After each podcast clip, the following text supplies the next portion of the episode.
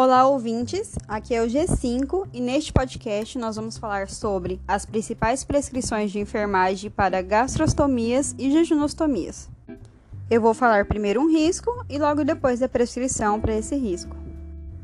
Vamos lá! Déficit no autocuidado para alimentação. A prescrição é auxiliar durante a alimentação, monitorar o peso três vezes por semana e monitorar a ingestão e eliminação de líquidos. Risco de obstrução da sonda.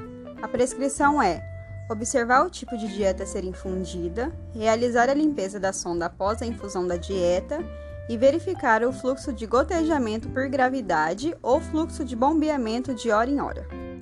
Risco de constipação. A prescrição é fazer o monitoramento e controle hidroeletrolítico, realizar terapia com exercício, exemplo, a deambulação fazer o planejamento da dieta e garantir que a mesma seja seguida conforme o prescrito.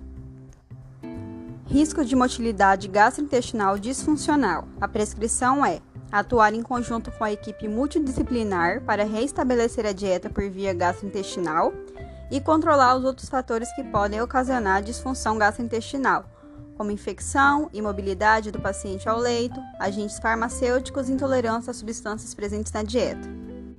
Conhecimento deficiente. Deixar claro ao paciente o motivo do procedimento, explicar as ações que ele precisa ter o autocuidado e sanar todas as dúvidas que o paciente possa apresentar. Risco de desequilíbrio hidroeletrolítico evidenciado por regime de tratamento. A prescrição é monitorar a ocorrência de manifestações de desequilíbrio eletrolítico, monitorar a ocorrência de náusea, vômito e diarreia e administrar eletrólitos suplementares conforme prescrito e se apropriado. Distúrbio na imagem corporal relacionado à alteração na autopercepção, evidenciado por alteração em função corporal.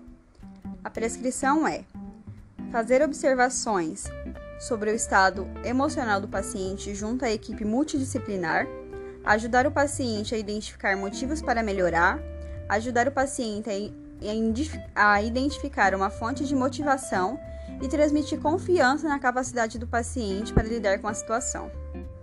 Risco de prejuízo à pele ao redor da ferida, evidenciado por vazamentos e administração incorreta da nutrição interal. A prescrição é monitorar o local da gastrostomia, manter seco e limpo e fixar a sonda adequadamente, realizando a higiene oral conforme o protocolo institucional. Contaminação relacionada a efeitos gastrointestinais de exposição a agentes biológicos, evidenciado pelo uso da sonda.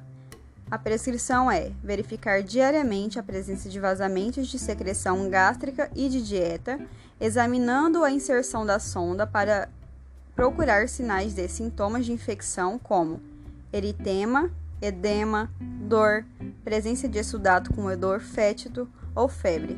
Se presentes, comunicar a equipe médica responsável, realizar a troca do equipo e da dieta a cada 24 horas, realizando a identificação com data, turno de troca. Não tracionar a sonda, manter a sonda sempre fechada quando não estiver em uso. Integridade tissular prejudicada.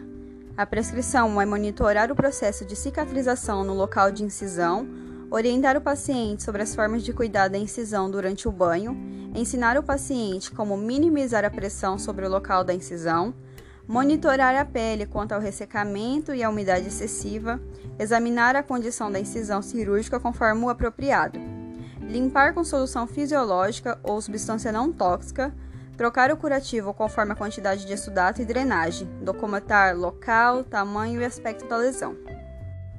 Risco de infecção. Prescrição.